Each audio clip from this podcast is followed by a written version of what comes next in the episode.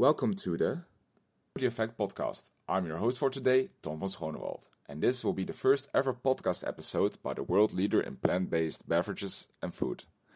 In this episode, we delve into the fascinating stories and experiences of individuals and businesses who have been impacted by the unique journey of Oatly. For today's episode, we have the pleasure of speaking with Antonio, who is an ice cream store owner who has remained loyal to Oatly, despite the recent Blackstone PR scandal that caused quite a stir.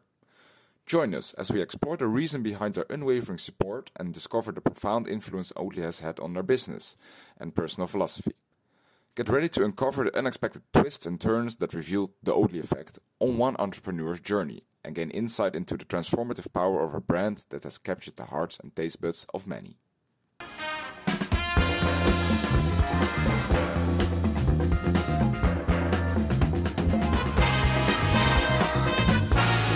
Do you think Oatly swaps for dairy?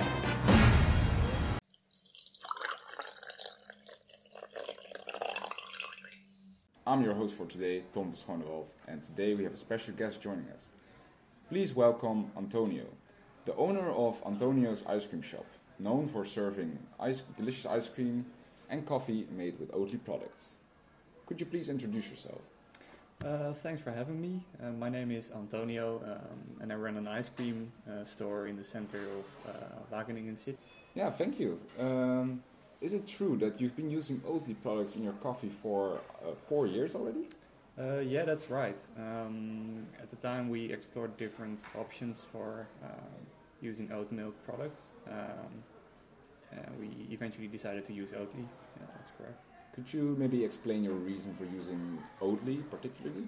Um, back at the time, we tried different options, and we felt like um, Oatly was the was the best. So that's that's our reason for, for using Oatly. Okay, and do you also uh, support our visions on sustainability, on ethical use, and all that stuff? Or is that just something that happened to match uh, with the product you chose? Um, it's if I'm being honest, it's more of a, uh, a match with uh, the product we sell. Mhm. Um, it's a nice to have, I would say.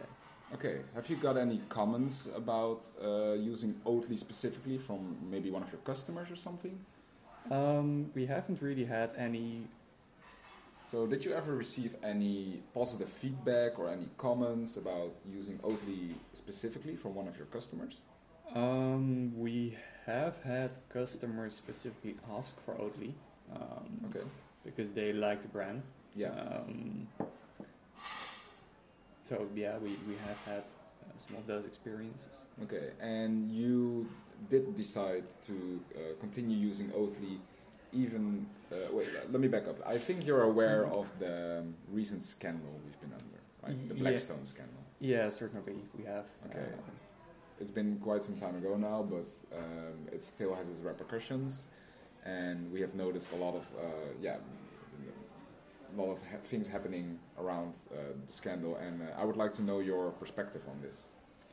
Um, we as an ice cream store really um, just want to serve our customers, and we've noticed our customers still really want this uh, this product, the Oatly. Um, it's we don't sell that much of it, uh, but we feel like with scandals like these, um, we let the customer decide. Um, so if the customer really has a problem with it and we notice that it hasn't been selling as it had before, uh, that's when we make the change. Um, as I said before, uh, sustainability is for us a nice to have um, because we're really small. Frankly, personally, I do, do not care um, that much about it. Okay, I see. But um, okay, that's good to know. And uh, did you have any cases of customers complaining that you continue to keep using Oatly even after the recent Blackstone scandal uh, we've been facing? Um, we haven't had customers complain uh, directly. Um, I have heard them talking about it when it was on the menu. Um, we live, I live in Wageningen, um, which uh, has a very large university uh, for agriculture. Uh, and a lot of people in, in our town uh, are really um, busy with being sustainable, being eco-friendly, all, all that kind of stuff. Uh, so I've, I've heard them talking about it, but nobody has really directly said anything about it. Okay, and you as a uh, entrepreneur, would you consider uh, taking Oatly off of your menu if you had negative feedback? Uh, I would definitely consider it. Uh, I would. I mean, I I serve my customers, so if I get a lot of direct feedback from my customers that they don't like this uh, particular product, um, I will look for an alternative because there are quite a lot of alternatives. Um, the, primary reason we still use Oatly is because we've always had it, uh, and it's been a good, consistent product. Okay.